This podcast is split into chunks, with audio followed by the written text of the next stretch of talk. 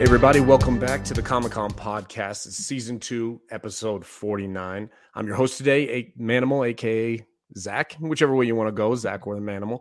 Uh, I'll be doing it solo today. Uh, Justin might pop in here a little bit as we go, but we do have a very, very special guest today. If you heard us talking on Lords of the Long Box, I already kind of give you guys a clue as to who we'd be talking to today. But today we have Eric July, the creator of the Rippaverse, creator of Isom. Eric, welcome to the Comic Con podcast. How's it going, man? Man, it's going great, man. And I certainly appreciate you having me on. Yeah, man. We've been following you for a while now. You, um, I think the whole Rippaverse Isom stuff kind of what hit about in June, July time, right? Mm-hmm. It's kind of when everything started picking up steam and everything. And um, the book dropped in, if I remember correctly, man, August, uh, August, September. Uh, right, September. Yeah, yeah. September. Okay, uh-huh. yeah, yeah. I know I ordered right there from the the Rippaverse website, and it came pretty quick, man. So we'll get into all that. But um, yeah, tell us a little bit about how it started. Tell us about Isom. Tell us about Rippaverse. Let's get it going. Yeah, I mean, obviously, you know, it it was a dream come true for me to be in a position to do this, and um, obviously, I've been in the commentary space for a while with mm-hmm. um, just comics in general, just talking about them, stuff right. I like, stuff I don't like, whatever. Built the following, kind of that will will look to my material upon me talking about just comic book based stuff, and I figured, you know, after all of this money I had saved, I figured that it was a great time for me to take that leap and uh, actually start my own comic book company. You know, definitely during this time, I felt like it was a big uh, hole in the market right now, definitely yeah. in the American comic book market, because, you know, you have a lot of people that are, let's say, dissatisfied, call it whatever you want to, but they just, you know, maybe are looking for something else. And, mm-hmm uh, I figure, okay, yeah, this is a good time for me to just. I don't. There may not be another time that we right. will be better than right now. So I said, let's do it. And you know, uh, on the back end, obviously, it took months, uh, for a better part of a year, to just um, make it happen. Paying my artists, obviously, making sure uh, you know, building a business up from the ground up, bringing people on and all that, and of course all the logistics of it all. Because you know it, you kind of handle when you do it the way that we did it. It's you're basically running two businesses. You're running the creative side of the actual um, creating the book, you know, writing the book, the artwork, and all that. But mm-hmm. then you have like the logistics of the like the economics and the distribution and all that. So we we have like because we do our own distribution. So it was certainly a a lot that had to go uh, into that. And, you know, we put it out there. I said I was going to take this as serious as I possibly could. And, you know, we put it out there. Everybody saw the artwork. They wanted to invest certainly uh, uh, in, in, buying the project. And now we got it out to them going in that September. And I was just stoked.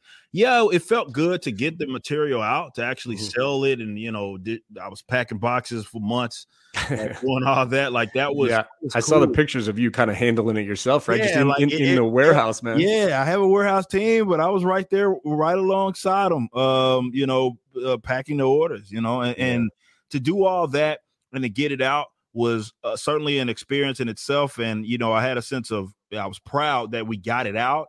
But in the same respects, I think the the most most important thing was that people got it and they enjoyed it and uh, that's what we sought to do. We wanted to have people uh, be satisfied customers, and uh, I think we were able to certainly accomplish that with the first book. Yeah, you guys are kind of definitely sort of I don't know getting this definition wrong, but very much like grassroots, right? Like you kind of did it all yourself. You started from the bottom. You did it. You put it out. Like you said, you were in the warehouse, kind of doing everything and being a part of everything, which is great. So, like one question I have though being a comic book like fan, obviously first and foremost, right? And we talked oh, offline right now about like living the dream of writing your own comic book. That's every reader's fantasy mm-hmm. and dream, right? Mm-hmm. But then you get into, like you said, the business aspect and the animal of what that is. Does that ever kind of did it take away from the love for comics a little bit? Like oh, it definitely changes it a little, right? Oh yeah, I mean it gives you more perspective, certainly, uh, or a different perspective. Now I've been thankfully this wasn't my first creative project that I had to handle the business for. And I think that kind of prepared me. But even with all that preparation uh, over the last decade, because of the music stuff that I had been yeah. doing and all that, it still is a different thing. You know, it's it's it, it's certain aspects that are unique. There's a lot of crossover with kind of what we were doing with music, but it it certainly is a unique kind of thing. Definitely when you the game changers handling your own distribution. And sometimes when you like, okay, obviously I wasn't anticipating that we had tens of thousands of people, that many people that were buying it, which meant tens of thousands of orders, almost uh, 50,000 orders. Yeah. And so um, they're packing the orders. And, you know, uh, I knew that it was something that I needed to do. Um, I wanted to do because I wanted the experience in doing it, but also, you know, the team kind of picks up on it. That the owner of the company is actually there. Oh, there right, getting, right. Getting his, You're in the uh, trenches with them. yeah, right there with them alongside them. There's certainly nothing that I would ask of my team that I wouldn't certainly do. Um, and that gave me an opportunity to prove that. And I was there every day, six days uh, a week, Monday to Saturday, getting it done, sometimes Sunday.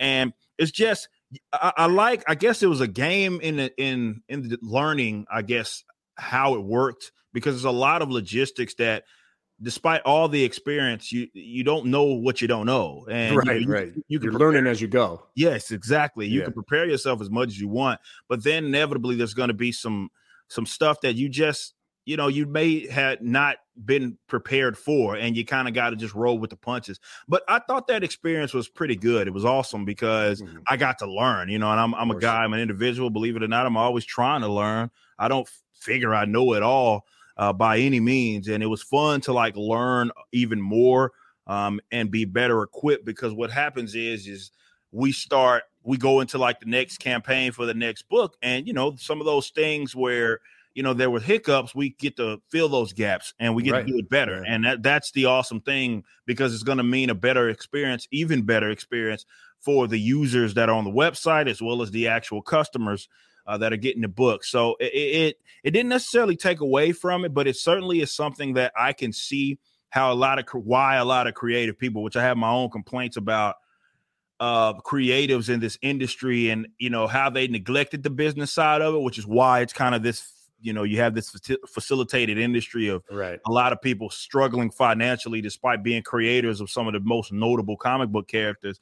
I have my gripes there uh, but you can see when you experience why so many of those folks would just rather not uh, handle the business side and they, kind of shy away from it. But it's something i welcome. I'm a I, i'm one of the one of the uh, rarities of not only just being a creative but being a businessman as well and um, you kind of have to be to do this the, the way that we did it Yeah. So okay, so I have a confession. Um obviously been in the comic book game for a long time, reading everything, know a lot about comic book news and stuff. But unfortunately, my father-in-law was the one who told me about Rippaverse, which was the weirdest situation in life. So my father-in-law is very handy. He's not a comic book guy. This is not his angle, man. And all of a sudden he comes over and he's like, "Hey, uh, you heard about this uh this comic book Isom?" And I'm like, "What?" He's like, "No." If he's like, "Have you heard about this?" I was like, "No." What are you talking about? He's like, "I saw it on Fox News." And my my father-in-law definitely, you know, he leans a little bit more right than he does left, of Mhm. course. And uh he kind of launches into the whole, you know, basis behind your book. And I was like, "Oh shit, man!" Like, I think I, I got to check this out. And so I look it up, and I was like, "Oh hell no, dude! I don't know anything about this. This sounds really interesting." So I'm moderately embarrassed that my father-in-law had to tell me No about the book, man. but we found you, and we were, and I, I loved it, man. So, um, before we kind of talk about like the story and the characters and all that, I think Yep. it's kind of important i- i- to kind of talk about what what drove you to make this book, like what what the Yeah. basis for Isom and the Rippaverse was, the the gap that you found in the comic book community that was bugging you, or the comic book industry, yeah and um, I guarantee you, my listeners are are going to be with you on this one. So, Yeah. kind of give us the spiel. like there there's a couple of different things that I found pro- like like let me say this that would aggravate me with how the industry was. It was Mhm. two bit two things. I know some people look at like the content problem uh, in itself, which is a big part of it that lent itself to more okay, well these stories are beating their audience over the head with maybe some some social political stuff Right. that for a lot of people like they can handle it when you you give it to them here and there but it kind of got a little more heavy fisted uh, and it was slanted one way. So Right. you know, a lot of people had issues with that, and rightfully so. I was one of them. But the other part was obviously the continuity and like canon aspect that seems to be lost, uh, really with with uh, let's say the big 2 Mhm. Um, me as a reader, when you know it feels like they're just putting out books just to put out books. Um, it, it can be sometimes very very difficult to keep up with some of your favorite characters uh, because they're appearing in different like books, but also Yeah. it's like, oh, well, it's an alternate universe version of this character and all that, and that can get a little ridiculous and e- even intimidating for people that want to get in at the ground level. So I made it a point to prioritize uh, with the company, and that was the void that I wanted to feel. Like those aspects, the main aspect being okay, I want to give people a universe that they can get lost in. They don't have to feel like, okay, well, this is going to be Fox News or MSNBC, the book. Like, you know, right, right. It's it's more of this is just a good little a good universe for you to get lost in. Um, and that's what I wanted to create. So that was the void that we were trying to fill. So, you know, I spent a year, really a better part of that year, just world building right? Like the mm-hmm. foundational stuff. Like I have an entire like universe Bible already, and I've I've uh like for ISOM, obviously stuff that didn't all get revealed in the first book, but you know, we've gone through everything with this history, and I wrote that down and you know where my plans were at least in terms of what direction I was going to take. I had all that documented uh, before I had actually even wrote really the first story. Now, yes, as I was writing it, there were some other characters that I had an idea that I introduced mm-hmm. certainly in there, but the actual world building took place before I wrote the story because that was something that I wanted to emphasize with this, and that I have the plan. I'm playing a long game. Let's say that my right. plan isn't just to have a, a book start to end, it's done. You know, hey, it's nice, it's cool graphic novel, which I'm not knocking people that do that. My whole appeal here is like I'm giving you a universe to get invested in.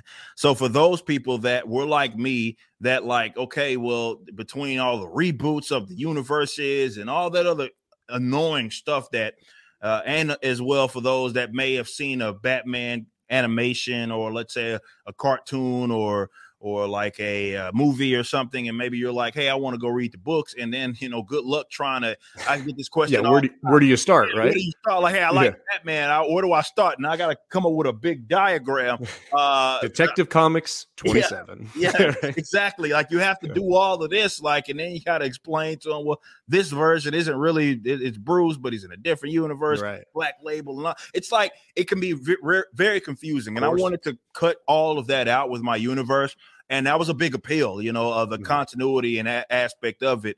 And for our customers that got like uh, uh, they got a little more insight in it when they got like the concept art books as well as the uh, the concept art book as well as the like uh, trading cards that we have that gives them kind of a little more insight to some of these characters because I'm all about world building because a lot of that and the fact that there's this universe it's not that every character has to know each other or anything it's just the fact that there's a universe that all these guys exist on um, and you know maybe it, it, we make it epic when there is a crossover or something like it's mm-hmm. all about the canon and continuity and and i want everybody that gets a book uh, to have a piece of history, not feel like, well, these events are going to be washed away in the next five years or something. Right, like a uh, like a Marvel event that doesn't matter ten years down or one year down the yeah, road. well, I was just about to say you don't even got to go yeah. that far. A lot, a lot of cases, summer, yeah, summer, yeah. exactly, exactly. Yeah, we we talk about that a lot on here uh, in terms of like especially Marvel. And I mean, I'm I'm a massive Marvel guy. I'm an X-Men fanatic. I mean, that's my go-to title. Um, but yeah, you know, it's it just dilutes it all the time, yeah, like all yeah. the events, and nothing really is like Justin and I talk about this. How you you know you have a six issue event, right? Whether it's Inhumans versus Avengers or X Men or whatever, and the first two issues seem so big, like, oh man, something big happened. They killed a guy in issue two. And then issue six, it's like, oh, he's back and nothing yeah. really matters and nothing changed. And it's just like rinse and repeat. Yeah. And it's tiresome. Um, it's tough though, as well, with like those big titles, the Supermans, the Batmans, the yeah. X-Men. Like it is very hard to, you know, how do you do a good jumping on point? Um, we talked about recently, I think like an episode or two ago, we talked about how how much love Justin and I had for like New 52 in mm-hmm. terms mm-hmm. of like that was a great idea for DC. It's like, you know what? Hey, we're going to redo DC. It's too much. Like two people can't jump on here. We'll keep the Batman lore, we'll keep some of the Superman lore, the Green Lantern lore, but everything else is kind of new. Here's a good jumping on point, and they introduced B and C level characters that were fun titles. And mm-hmm. uh yeah, but you know, the market just it doesn't last. So yeah. So one of the things we wanted to talk about here is kind of like the social issues that are going on, um, and they obviously are in comic books right now. It's so prevalent in our time; everything's a social issue, and that's not to take away from the importance, right, in the real world for, you know, racism, social issues, the LGBTQ community, all that. But comic books is kind of an escape, right? It's an right. escape from all the shit that exists in the real world, and it just sometimes it does feel flooded right now, right? In the Marvel and the DC universe on all those issues. And uh That's what I really loved about the appeal of the Rippaverse.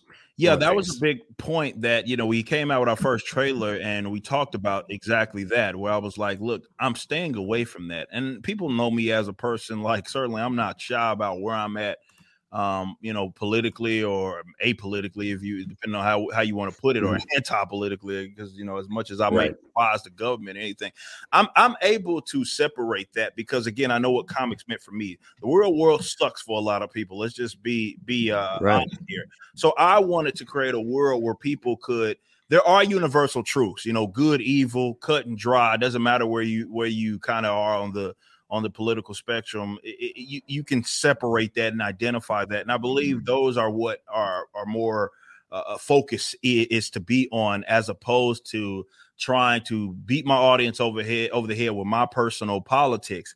Um, the great Stan Lee, you know, he talked about uh, there was one quote that I remember of his where he talked about like uh, where he would he would he he tried to put like social issues underlaying the plot, but right. never uh, to the point to where he was beating the audience over the head with it. And that's what what it is that I am more interested in.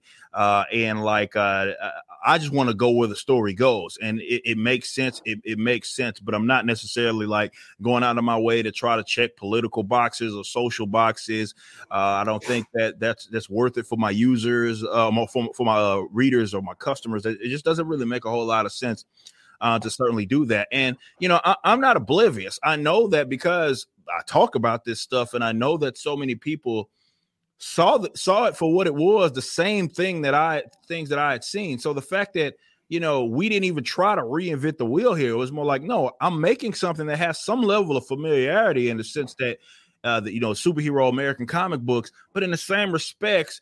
It, it, I'm not gonna do what these other guys right. are doing, and and that that was a big appeal. That was certainly a big appeal. All I had to do was just say I won't do what they do, and and people were certainly into that, and that drew a lot of people in. I think people get under this uh, kind of silly impression that maybe all of my uh, readers are on like the same exact wavelength politically, and that just couldn't be anything further from the truth. That's actually nonsensical, uh, all things considered, because for most people, you know, for for a lot of them, that's not even the driving point, other than the fact that we are going to stay out of that um, for the most part. So, you know, that that's a big appeal and I want to give people that out because I know folks go through some stuff, and I want people to, at minimum, to be able to take a step back, you know, get lost in in in the world with the books that we're with, with that we're putting out, but also with the fandom. You know what I mean? With right. talk to other people that are in this, we we've seen little mini fandoms kind of pop up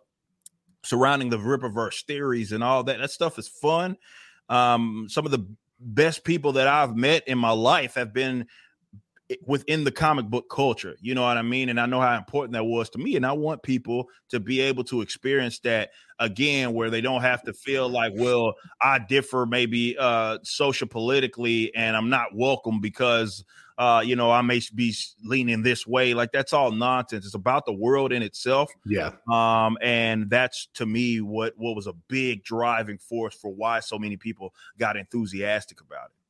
Yeah, I mean, we live in a, a very like polarized time right now yeah. where you're either that or right or you're left. And I don't yeah. think that's I think we agree on this. It's not real. Like yeah, the majority of people, 80% of people are in the middle and are probably like, yo, that guy's crazy and that guy's crazy yep. over there too. They're both crazy yep. as shit. Yep. And the most of us are just like, we're just trying to survive here, man, yeah. and have a little bit of fun on the side, but like also not stick your head in the sand and but it's not even a fine line it's just it's it's very reasonable to do these things and it does seem like you know marvel for sure uh, is definitely the worst of the big two in oh, my yeah. opinion in terms mm-hmm. of like you said checking the boxes um justin and i talk about this a lot is you know obviously the uh tokenization of mm-hmm. characters mm-hmm. and right the changing of like you have these amazing characters like spider-man and captain america and uh iron fist and luke cage and stuff like that right like classic, classic characters. And then they find the need to instead in in, instead of creating like a, a new amazing African American character, yeah. well, let's just make Black Spider Man, or because yep. that's just the easy one, right? Like yep. that will sell. Or hey, let's get rid of Iron Fist and make it an actual, you know, Sean or Iron Fist, a new Asian guy, you know, something like that. And it's just, I feel like obviously I'm a white guy, and uh, you know, there's also a sense of like, you know, I'm not allowed to say these things because of like entitlement or whatnot. But if I was a minority, I would feel moderately offended by this. I feel like like you're saying that you can't make new characters, you can't make our culture representative and awesome characters. I mean, dude, Luke Cage is badass. Oh yeah, Black Panther's badass. These are 2 great African American characters that are amazing. Make more. Make more. Yeah, that's been my argument forever. You know, with tokenism, I think a lot of folks uh would they like to think that I have a position that I don't have. So uh, Right. you know, definitely. So if somebody white said it, it's like, well, you have a problem with if you speak against tokenization, you have a problem uh with black characters. Like, Mhm. no, nobody. I don't know anybody that's actually said that. Nobody Uh, feels that way. Yeah, nobody feels that way. It's just that why are you having to take this character who had already we've already seen, we know their stories, and then just make like a a, a, a race swapped version of them? Definitely when there's either characters that you know, I'm definitely in Marvel or DC's catalog that they have uh, that are already, let's say, not white male characters. Right. Um, but you know, if if you don't see the one that you'd want to exist, go create them. You know what I mean? yeah. Like it- it's as simple as that. And yeah, it is insulting because what they do is whether they and I, I don't want to say that they do it purposely or not, but because it's not really important. But what it is to me, it's like okay, well, you look at a character like Spider Man who you know becomes one of the prominent, most prominent uh, superheroes of all time. That took Mhm. decades of work. You know what I mean? Like Right. decades of, of of- story and, and character building to get to that point. To me, what it says is that they're not willing to do that same level of uh, uh put put that same level of attention uh to work for a let's say a a character of a different race, Mhm. which is their own problem, and that's that is the problem. And Yeah. you know, I'm, I'm look, man, I'm about as it's it can't get I saw ISOM and Rippaverse can't get more obvious in this in the fact that people absolutely will support a new character, right? From Of course. bare bones, uh, even if you start from a complete scratch, not like another derivative of another character, like just a fresh character. People are absolutely willing um to to do that if it, it obviously it still needs to be good. It still needs to have right, right. have some like catching point like you're not obligated to people's money or obligated for people to, to people's support. However you absolutely can do it and we're, we're we're living proof of it that yes you can come up with original characters of whatever race and and make them let's say hit with the with the audience. It just takes a little attention to detail and it certainly takes work. And what unfortunately the current eras of of the of the comic book industry definitely with the with the established properties have said that well we would rather not do that we would Yeah. just take the one that's already recognizable and just palette swap 'em, which is kind of lazy Yeah, and you know we have like it's it's funny right now That that's a really good po- a poignant statement you made on on Spider Man, right? Like he wasn't just he didn't show up and he was immediately fan. You know, he was so badass. Like everyone, don't get me wrong, people love Spider Man, but it took decades to get him to the point we're at. And I feel like we are in kind of a spot right now where we have a character, a black character in, in Marvel, which was Black Panther, Mhm. who has been around for a good chunk of time, right? But has never been super, super popular. I mean, Right. honestly, been hard pressed to keep a title running. It doesn't Yeah. sell super well. It retcons, it restarts over and over again.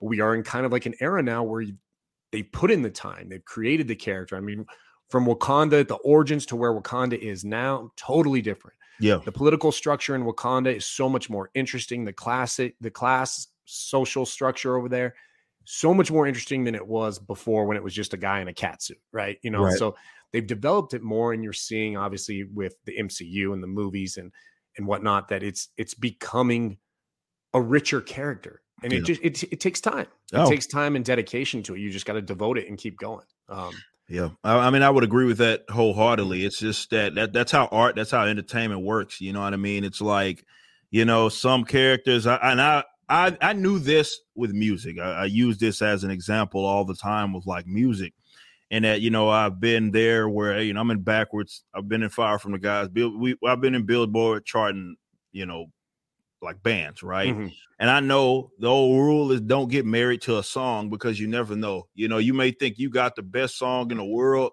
that the audience is going to love, and they may think it's okay, but then you buried a song that's in your album that you didn't even Right. make as a single, and that ends up being like one of the most popular songs on the record. the B side, right? Something on the B side Yeah, hits. and yeah. people are like, "This is dope." So it happens like that. That's how it sometimes uh, works works out, but it does take work. It takes effort to get to that mm-hmm. to get to that point. And I think that's the part of it all where, where why the tokenization, let's say as an example, is something that's so attractive because it's basically the work doesn't have to be done at all. It's just right. hey, it's already baked in. People at least recognize his name or suit or something like that. So we yep. can just swap things and bam, we're, we're we're ready to go. Whereas to starting from some from scratch, you don't have that that previous uh let's say like jumping point and it can be a little difficult but to me I, as an artist just as a straight up artist I welcome that and that's the fun part that's the innovative right, part right. Uh, of it all to let's let's make this hit and uh, you know, I'm just glad that, for example, with our work, you know, people love are, are enthusiastic about Isom, but it ain't just Isom. You know, it's Yaira, it's these other characters mm-hmm. that got uh, introduced that people are like, I want to know more about that, and and that to me is uh, it shows that there's absolutely a demand for this type of stuff. Yeah, man. So Justin just joined us. Justin, welcome to the podcast. Hey, what's going on? what's going on, Eric? What's up? Uh, so glad you could jump on here. You know, uh, I unfortunately uh, I missed some stuff, but uh, I'm, I'm, excited to re-listen to it, and uh, I'm a big fan over you know the past couple of months. Uh, you know, I'll, I'll kind of give you real quick like my introduction of you. Uh, it was back in July, and I was at my gym working out in the morning, and all of a sudden they're talking about Rippaverse on like Fox News, and I was just like, it's like comic books on like the gym. I'm like, wait, wait, wait, what's going on? And so it was like on the news. What's yeah, happening? I was like, it was like right. I think it was right around like San Diego Comic Con time, yeah. like, and yeah. I'm just like I go, Zach, I was like, you got to check this out. Like, you know, look into this guy, Eric July and the Rippaverse. I was like, and, you know, Zach, you know, picked up your book, you know, and I was just like, I like it, you know, and there's a lot of stuff that, some crazy stuff. Like I've been, I, it's so funny. Uh, I don't know if you guys talked about music, but Zach and I are big yeah, rockers. So like. I actually have been listening to you probably for quite a long time. Like I have a ton of gym playlists, and one of your songs is on my gym playlist awesome, for probably awesome. like at least a year, and I didn't even know for BackWordz. Like I was like, awesome. Appreciate what? That. I like I looked it up. I was like, holy shit, Eric July's like the, the vocalist. So uh, glad you could be on the podcast. Sorry I'm late, but uh, yeah, let's continue, man. Yeah, so I, I, do want to talk about like the music stuff here after uh, down the line, but let's jump in. Let's jump into Isom. Let's jump into the characters mm-hmm. and the story. And I'm gonna tell you what, right out the gate, right? You know, obviously we talked about kind of what you were trying to accomplish with the book, and I hope this is a compliment. But when I was reading it, I was like, fuck, man, am I back in the 90s? This is amazing. Like, because the 90s are like the era of comics. Like, yeah. Justin and I are the same age. We're both 38 years old, you know, 39 years old. And it's like, say what you will about 90s comics, but that was the glory days. That's yeah. when you had like, for us, yeah. Everything was amazing. And I was like, man, it's like I'm reading a 90s comic again. This is fun. This is great.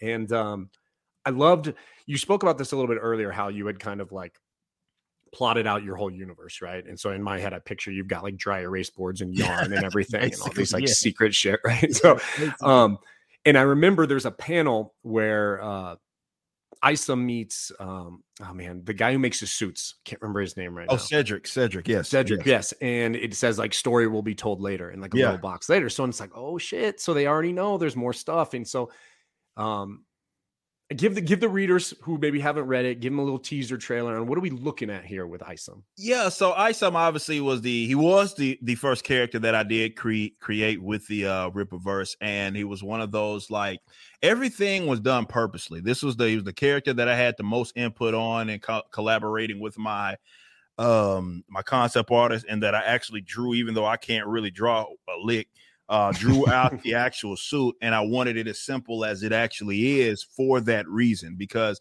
I'm like, okay, this is going to be our launching kind of character. I want there to be some level of familiarity familiarity with him as a as a person, as well as uh, more so as a um, uh, it, going being completely original, but you see it and like you mentioned, like that era when we grew up, like you right. see it and you're like, well, yeah, that that's a character that could have yeah done kind of an archetype, right? Yeah, exactly. You know, that mm. could have done decently during that era. You know what I mean? And that's what I wanted to do. That's why its suit is a, as simple as it is because that was the uh that, that was the whole goal. So of course you know, Avery Stillman being the character that we we created, you know, we're picking up with the story uh, after he had basically stopped being a hero. You know what I mean? And you know now we're kind of moving into this era where you know, okay, he has this big city that he lives on the outside of that he tries to stay away, but because of various things, he keeps having to go back.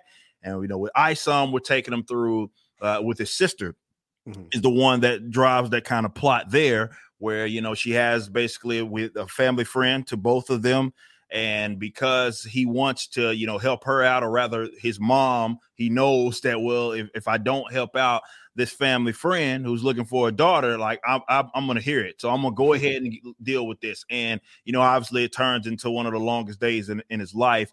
And that's when he's running into all these different characters uh santuan there's history there yaira uh, and certainly uh, all of that. But you know with with the book itself you get kind of the the where he's at. Like, oh, he's on his own, he has his own like ranch. You know what I mean? That that you know has obviously employees uh, that are there. That's very very important to him. He has a staff and and all of that. And I wanted to try to do as as organic as I could to you know there's launching points you mentioned like the ending with like uh or towards the ending where he meets up with the guy that made his suit it, mm-hmm. in cedric you can you see that and you're like well there's more to that story there's a history there yeah, yeah, exactly there's history you know there's other branching branching off points and and that's what i want the reader to be able to understand so you know when we move into for example isom 2 uh, which will be the next book that'll come out through the Rippaverse, you know, we can dive a little more in. But you know, there's other plot, there's other plot points, launching points where that that mm-hmm. may make sense for other books. And that was so fun for me because immediately once it was out, I saw people like having their theories of who this character, what is Yara, what is her origin, as far as what what's going on with that. Uh Santuan, what's the history? Because you see that they he knew that you know that like Santuan when he mm-hmm. hits the club, he knew that mm-hmm. um you know Darren Fontano's except was a except. He knew that he had powers. How did he know that? Well, you right. know this history, like you all that doing that and weaving that kind of into the story was so fun for me. And I know it's fun for the audience and definitely for people that are still picking up uh, on the story. Like it, it's something that's easy, it's a digestible read. Uh, it, you can get into it and you you really know where the kind of plot points are, uh, the jumping off points, and it, it gets you kind of excited for the future. Yeah, you you got great characters in there, like you said. Yaira is super interesting. She's got uh, is she a criminal? Is she a good guy? Yep. Like what's she yeah. doing? What's her deal, man? And then you got Alpha Core. Like who are these guys? Are they like the police officers? Are they like the are they like the broke ass Justice League of this universe? Because they also kind of seem like they're not quite with it. I don't yeah. know. Like yeah. They're also there's there's some shadiness. It feels like to those guys, but the one that's really cool, and you know, like Justin was kind of talking about the music, but you had a little like um I don't know what's called an epilogue or like a, a bonus yeah. scene at the end with uh Norfrika, oh, right? Is that yeah, am yeah, I saying that right? Yeah, yeah, yeah, yeah. Yeah, they're like a metalcore band, right? But they're also it feels like they're chasing after some demons or maybe some aliens or something going on. We'll see more of them in the future, I'm sure. Yeah. Most definitely. That was a fun one. And obviously with the music stuff, that was kind of one that was a little more uh, personable to mm. to me. You know what I mean? To be able to put like an actual metal band like in in the deal, and that was an idea I had had long ago. It's like, how can I do something cool?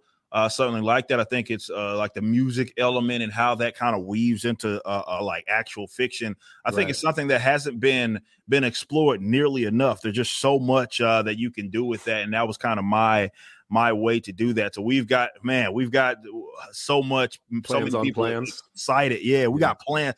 I got a lot of plans with that with those with those uh, with that band. Let's just say that yeah. uh, going into the future that we're gonna have a lot of fun with, and I know the audience is as well. And that was cool. You know, I did a poll not too long ago on my social media asking people like, hey, just you know, not even giving st- straight up characters um, or giving them the options. It wasn't a poll like it, like, hey, I was like, hey, leave in the comments, man who what characters do you want to hear about mm-hmm. uh, a little more or rather you're most intrigued to learn more about? And you know it, it, it would range. It would talk about alpha core it talk about uh, the guy that makes the suits. It talks about santuan or, or you know darren fontano like this uh, jasmine. Like what role does she play in it? Right. Like it, it was so yeah, something with her for sure. yeah exactly you know yeah. so mm-hmm. it's it's so much and that to me is the fact that and, and it, it, it may sound a little corny but it's honest like the fact that people are enthusiastic about comics for comics again, like it with it with this world meant the world to me.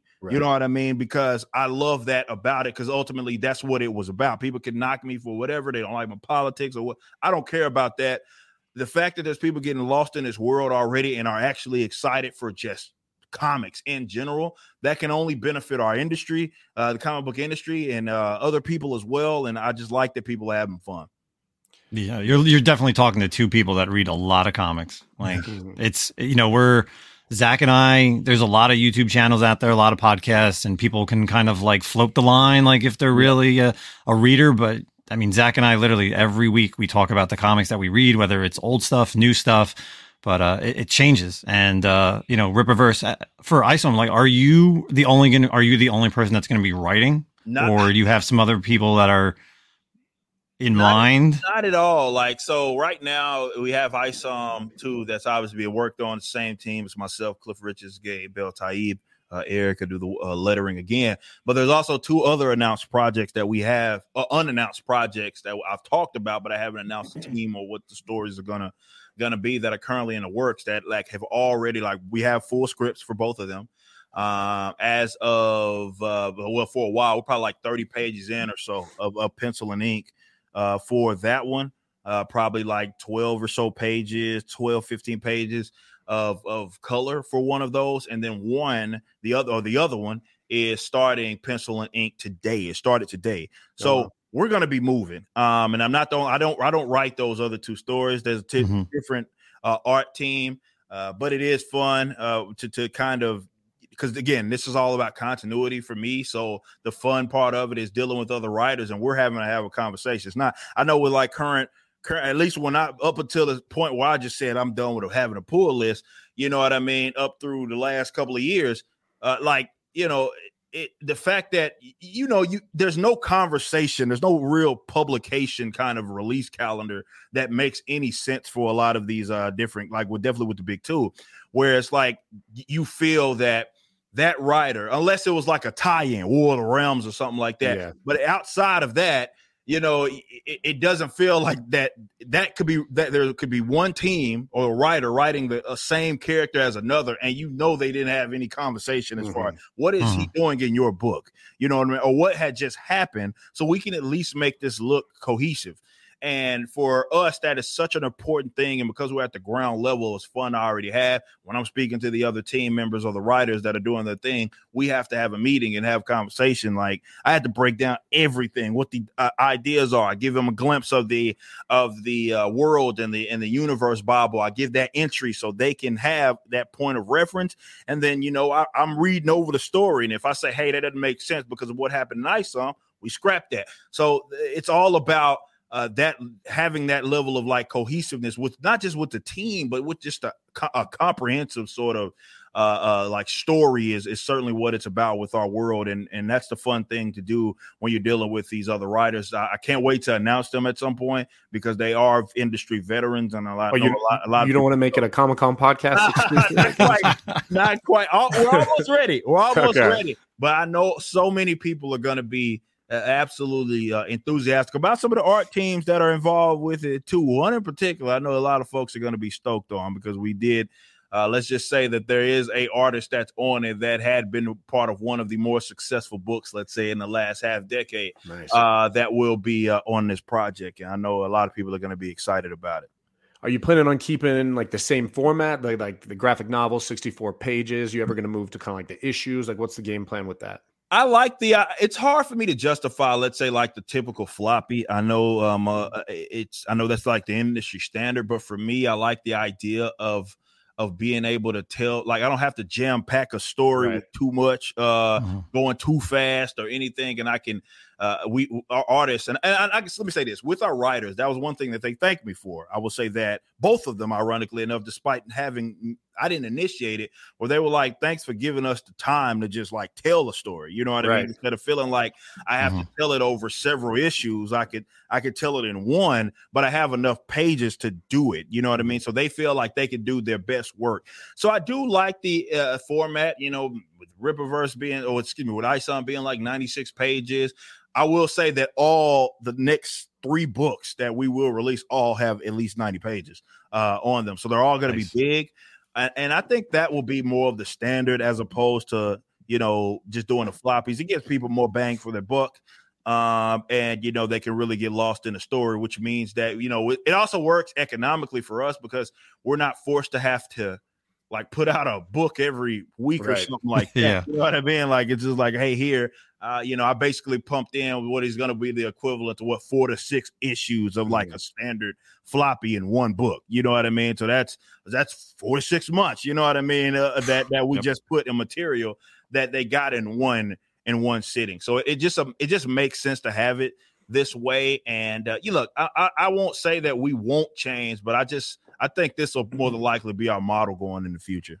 Well, the content des- definitely is great in terms of you know the price tag justifies the content. Like what you're getting is what you said. Like you said, it's what you pay for. I mean, it's great. So, um, I mean, Justin and I, like we said, read weekly books, and sometimes you'll read an issue in a week and like nothing happened in it. Yeah, just like God damn, man. Yeah. You know, and it's just biding time until the next issue or whatever the arc. So and especially like uh, like new stuff, like you know Zach and I, and pretty much and anybody out there, you read like a new book from a new content creator, it, you know, learning a new u- universe. So like the Rippaverse, if you read that in like 20, 25 pages, and you guys don't come out with an issue for like three to six months, people are going to be like, "Oh, what happened?" So exactly. having having that longer, you know, larger format it's perfect because if you if you don't understand something, it's easy. All right, I could just go back like ten pages to read it. Like yep. instead of oh man, I got to read the previous two issues because I can't remember what happened in yep. this issue. Yep.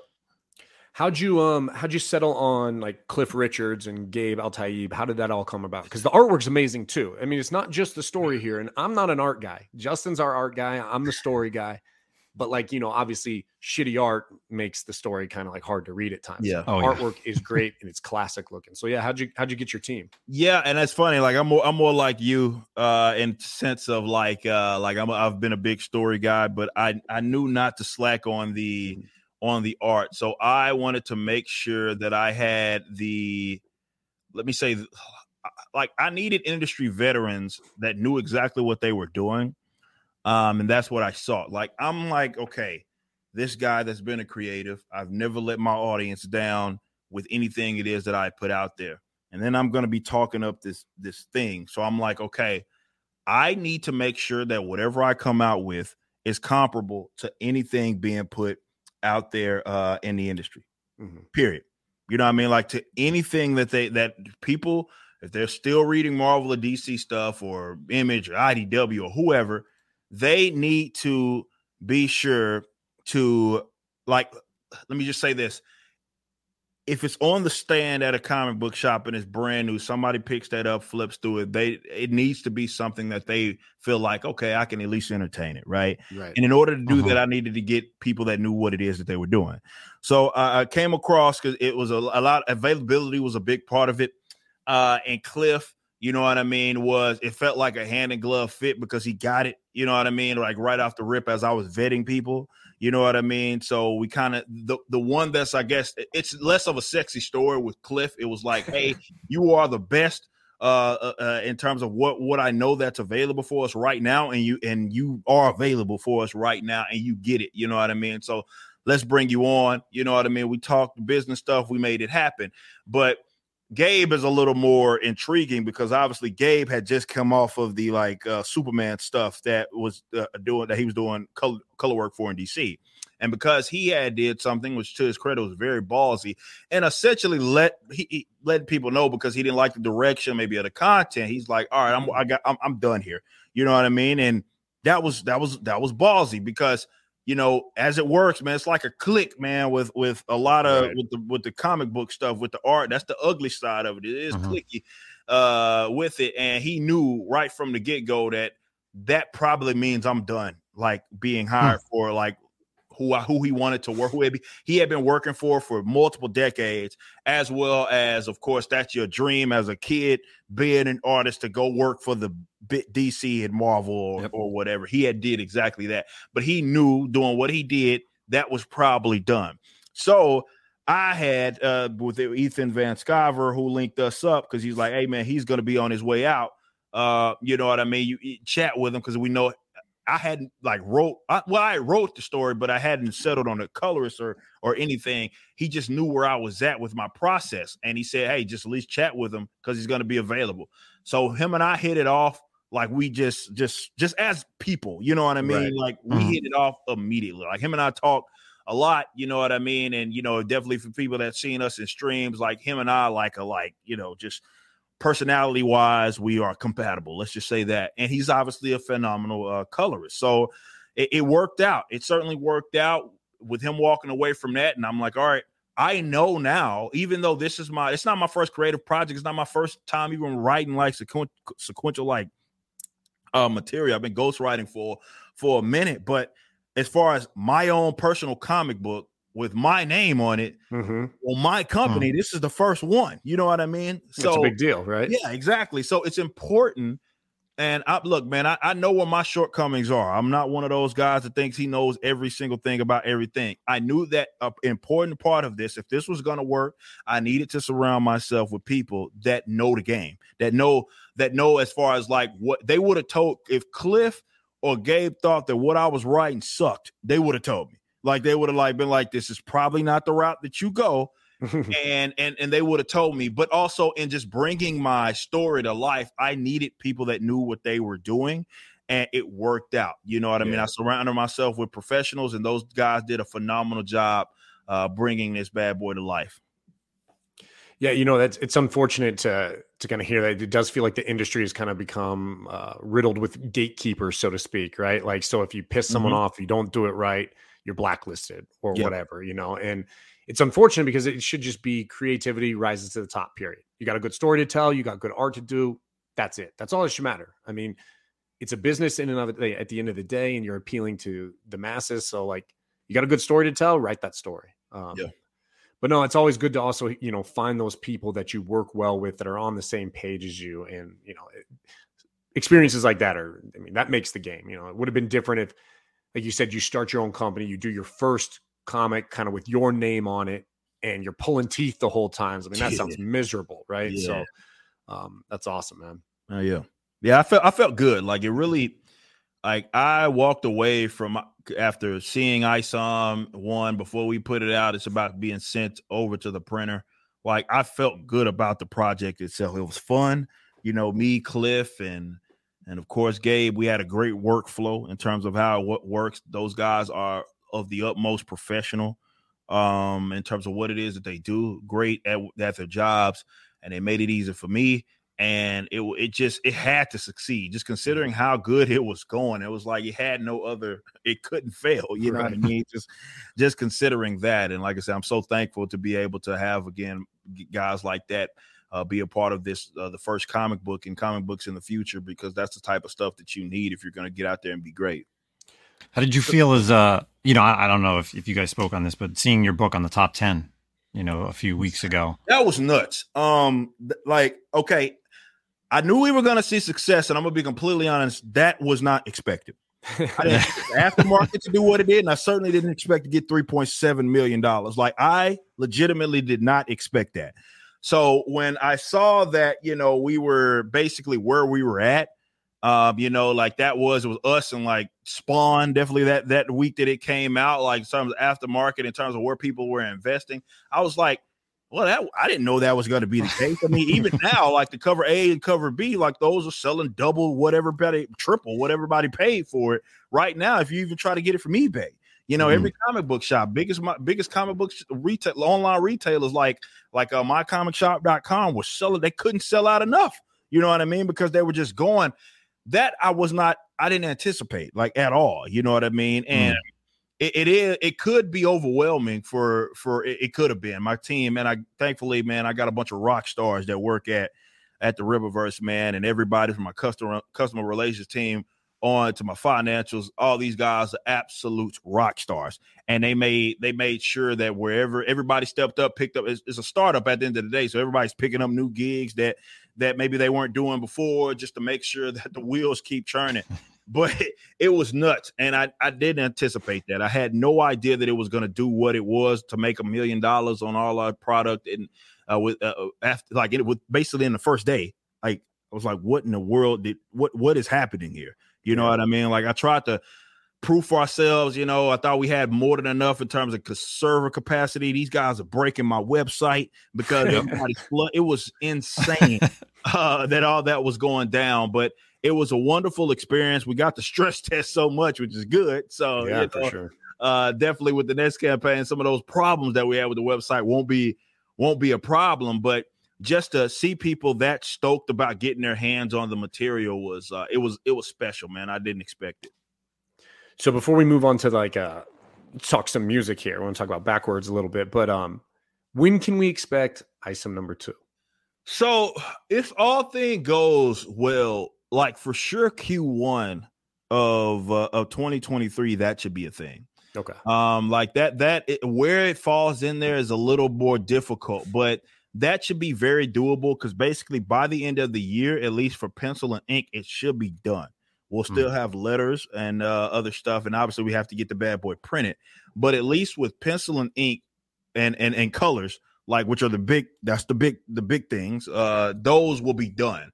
So it will allow us to get this out basically as quick as we can, just making sure that the printer is going to be ready to go. Definitely with us falling in, start to fall in the yearbook season, and it gets weird uh, with all of that stuff. So all things considered, Q Q1 for sure. But the good thing about it is, is because those other projects are being worked on, and I'm gonna be starting on whatever next project, item three, I don't know, uh, here soon enough uh there'll be more back to back to back you know what i mean in mm. terms of the cam campaigns and like the the the actual books that people will be able to purchase i don't want to nickel and dime everybody don't want to give them too much mm-hmm. uh but it will be like people should expect we can have an actual release calendar and like people know once this campaign ends next one starts and that's kind of how we wanted it to be and i think we're going to be put putting ourselves in that position going into next year so q1 Q1, where it falls, we'll see, but Q1 for sure of uh nice. Awesome.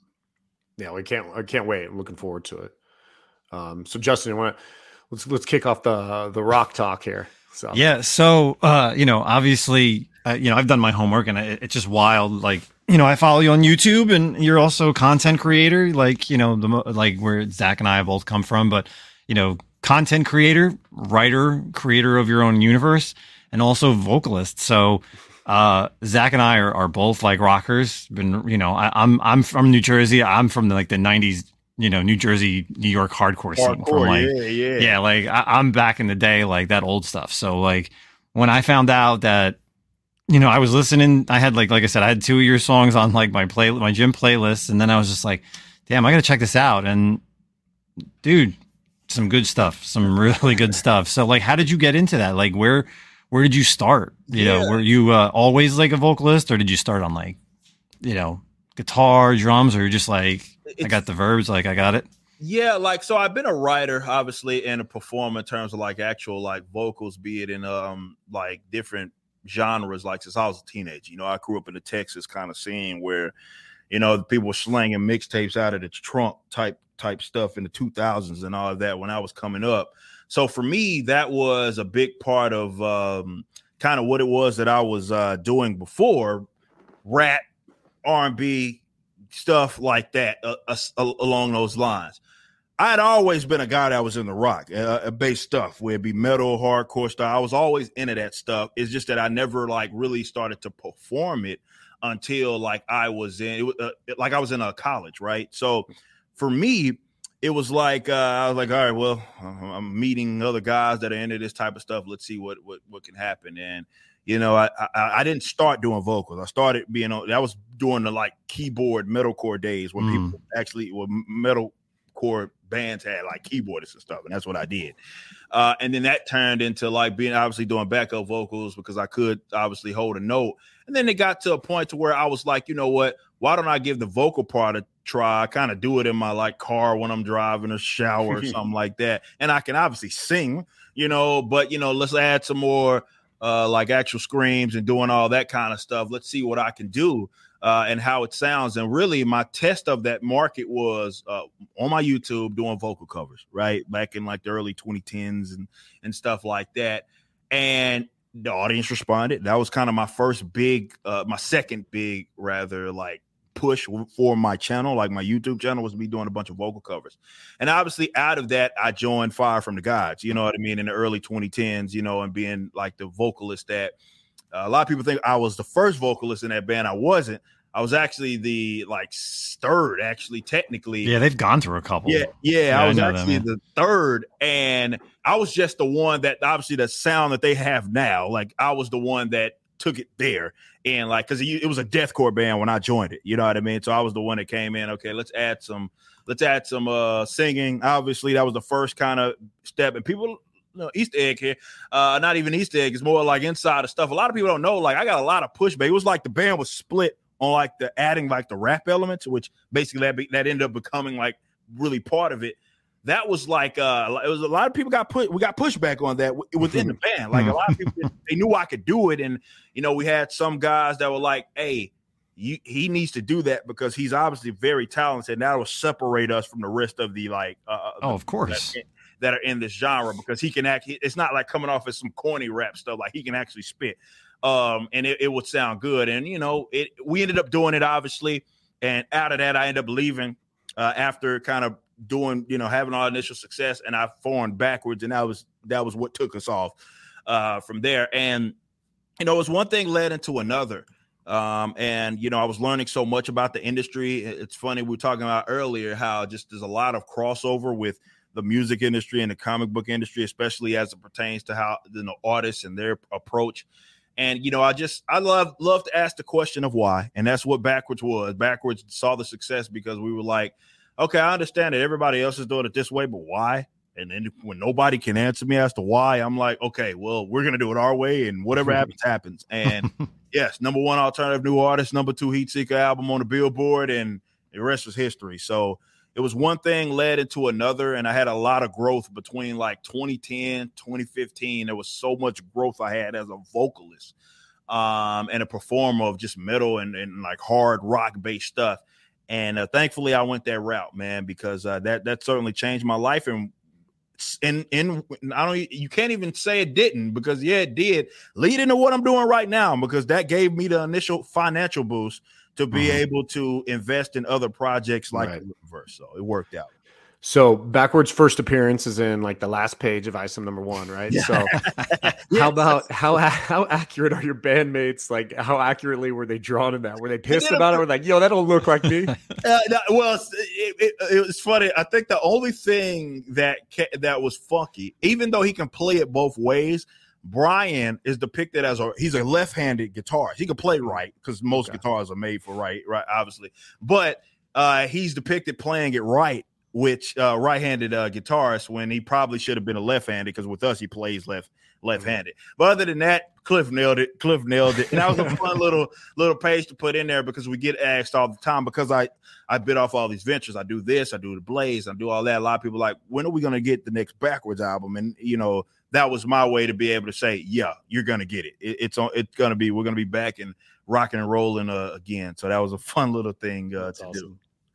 So I, I, saw something else about you that uh, you ran track and field in yes. college. So did I. What uh what'd you run? I ran 100, 100 and 200. 100 and 200. Okay, okay. Yeah, yeah. I was a hurdler, man. Uh, oh, hurdles, nice. 400 nice. hurdles, 4 by 4 that kind of stuff. So. Nice, nice. Yeah, I would I 100 200 guy did 400 when I absolutely had to.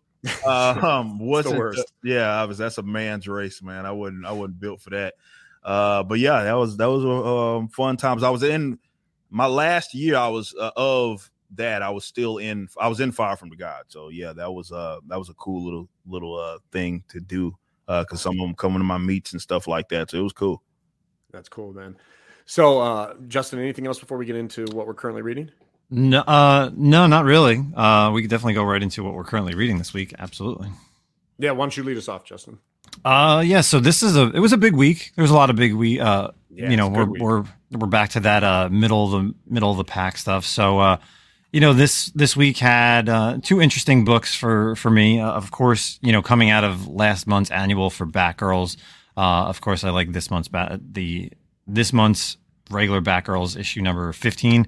Was it? Of course, that's kind of like my honorable mention. If you read, if you heard me speak about the annual, you know that kind of Cassidy and uh, you had Stephanie both kind of switched roles, kind of like a Freaky Friday thing, and you kind of get a continuation with what's going on there. But the you know, my one pick of the week this week and done by, uh, you know, Canto creator David Booher, the, the specs from Boom Studios. I don't know if you picked up those first two issues, Zach. I know you're talking about, but no. Yeah, so uh, it continues kind of like that little horror thing. You know, these two guys, they get these pair of glasses that they see in the, uh, you know, in like the newspaper or comic magazine. They buy them and basically they wish and things happen. And it kind of trails off. The the second issue definitely, you know, kind of starts giving you vibes of more horror and, you know, what types of issues you have with the powers that you can have with just a pair of glasses and then, you know, the the fallouts of what happens. So, um, definitely check out Specs uh, from Boom Studios. Definitely a great book uh, for for my two books this week. What about you, man? Cool. So, um, let's see. Let's see. So, one I've talked about before, which uh, issue two came out this week, was Hell to Pay from. Oh yeah, that's right. You were talking Image. Yes, yeah. Charles Soule. I love Charles Soule. Um, and I really love it. Like I said, it's like Indiana Jones meets like The Exorcist and like Hell and all this shit like that. And it's really cool. And they're kind of building their own little universe. And they they're hinting at the end, you know, six part arc here, six part arc there, but like a whole little mini universe, which I like. You know, and obviously you know that's the appeal right you just sometimes what kind of sucks about these independent titles is it's just you know 12 issues and you never see it again but um i really love hell to pay um i also picked up mark millar's nightclub number one which i thought was pretty fun um kid gets vampire powers boom there we go you know you know vampires they, they ain't been around in a while so it's kind of cool seeing some vampires again and if you're looking for a price tag this thing was 199 so it's kind of hard to beat um, yeah, I heard about that. That they're doing this entire series at 199. They're yeah. beating, you know, Marvel and DC just to, you know, get people back into that. I guess what was that like the early 2000s price, right, 199. Right. Yeah, and you know, if you're playing the spec game, everyone knows Millar's kind of got his uh, hands in the Netflix scene over there. So if you're trying to flip a book or see some book come up, you know, it's not a bad read. I enjoyed it. And then the other one I really liked was uh, Boom Studios' A Vicious Circle. And I didn't really, it's, it's a kind of the prestige format, you know, the Batman Damned type thing. Um, it's got Lee Bermejo art, which is obviously fantastic. The story's kind of crazy, man. I, I had no idea what the story was going to be going into it, but it's kind of like a time travel thing where this guy's hunting another guy and they're trying to prevent some I don't, I don't know much about it because it's only the first issue some device from being started that might be the end of the world. One guy's trying to make sure the device gets started, one guy's trying to end it. And as they're in the universes together, the time the time zones together, they stay there until what seems like one of them kills someone. So if they kill someone, huh. boom, they move to like a different time. And it's wild. Uh, it's very interesting. I really kind of like a quantum leap. Yes, dude, it had mad quantum leap vibes, which you know I was really like I was all about that. Um, but it was really cool. I really enjoyed it. So um, yeah.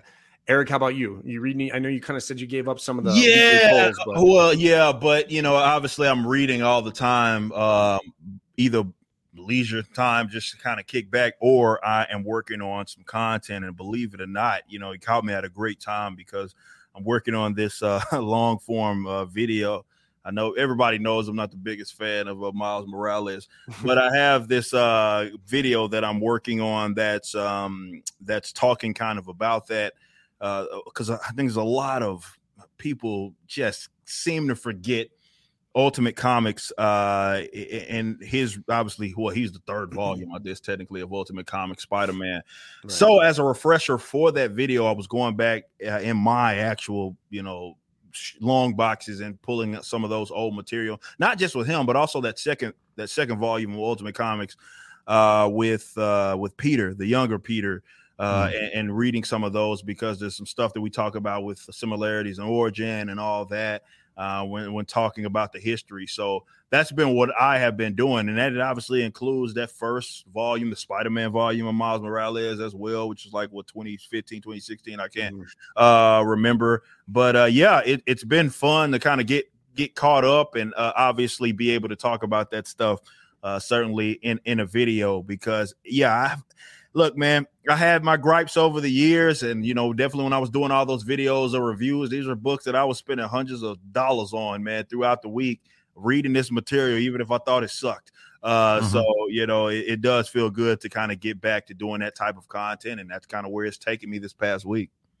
You know, I, recently, I mean, it was earlier this year. I can't remember. I did a read a read through as well because I, I, loved the Ultimate stuff when it came out. It was like mm-hmm. a revamp. It was a good jumping on point, and I reread the Bendis Spider Man, the X Men yeah. stuff, even the Ultimate Fantastic Four, which to be honest had a better read through the second time around. Yeah, until yeah a lot of that stuff does. Yeah. yeah, yeah. So you got to the later issues, and those were kind of like the Thanos shit was god awful. But, yeah, um, but yeah, dude, and you know the Ultimate stuff, it's it's nice. It's it's some good shit. I, yeah. I, I enjoy that. So yeah, that was fun. It's fun. It's cool. Yeah. So, Eric, first off, before we kind of like break off and say thank you, why don't you go ahead and tell everyone where they can find you on all your platforms and everything? Yes, uh, Eric D. July, obviously on all like main social media is going to be the handle, be that Twitter, Instagram, or whatever. Uh, Young Ripper Five Nine, obviously on the more video platforms like YouTube. Of course, you can find me there, still posting. Well, just now because I'm not stuck at a warehouse all the time. Uh, getting back to posting regularly uh, videos pertaining to various topics um, there. And obviously, we have uh, rippaverse.com if you want to learn more about my company and what it is that we're doing. Uh, you can uh, you can still get in. We're actually having a holiday sale right now. You can still get in uh, and get cover C of ISOM number one. Uh, we'll get it to you very quickly. Um, if if you want to get in on a universe, and yeah, soon enough, man, that's that's where it's all at. Rippaverse.com. I don't even like telling people about my stuff. Go to the Rippaverse if you want to support anything it is that I'm doing and uh, get some books out of it. So either way, man, this has been certainly fun. Uh, for me, it's always good to just chat about comics. Yeah, and we didn't even talk about this. When if you order a book, that shit comes mailed legit. Like they, you got your like specialty. It's not even a Gemini. It's nope. like a specialty box. Yep. It looks good. It comes protected. I mean, it was on point. So appreciate that. Yeah, yeah, that was something we spent a lot of money on, like just getting the box design. You know, I worked with a little company out of out of Dallas here, and um, yeah, I was like, no, we're not going to do Gemini mailers. I know that we're we're sending this bad boy everywhere. It's a mm-hmm. first impression. I'm going to get the get this nice sturdy box, um, uh, and yeah, sure. that thing you could put that thing through through hell, man, and it it will protect that that box. So that's what it was all about. Well, great, man. We really appreciate you coming on. Um, wish you all the success. Isom is a great book. I can't wait to read number two. I can't wait to see more of the Rippaverse in general. Get them other writers working. They need to be, I don't know what they're doing now. They better be writing right now. Yeah. uh, start pumping shit out. Okay. Yes, man, yes. we can't be waiting all the time. You're so right. You're right. Stuff going. So um, we really appreciate you having you on. You're more than welcome. We'll, we'll touch base with you, uh, you know, hopefully as things get closer to the next campaign and, yeah. maybe we can uh, chat again at yeah. that time. So let's do it, man. I appreciate yeah. you again, man. Awesome. Thanks everyone for uh, tuning in. Season two, episode 49 in the books. Justin and I will be doing a, a yearly recap sometime soon. What are we looking at? A week or two for that? Yeah. yeah Another uh, two two episodes before the end of the year. So yeah, mm-hmm. probably in like a week or so. So yeah, everyone, thanks for tuning in, and uh, we'll catch you next time.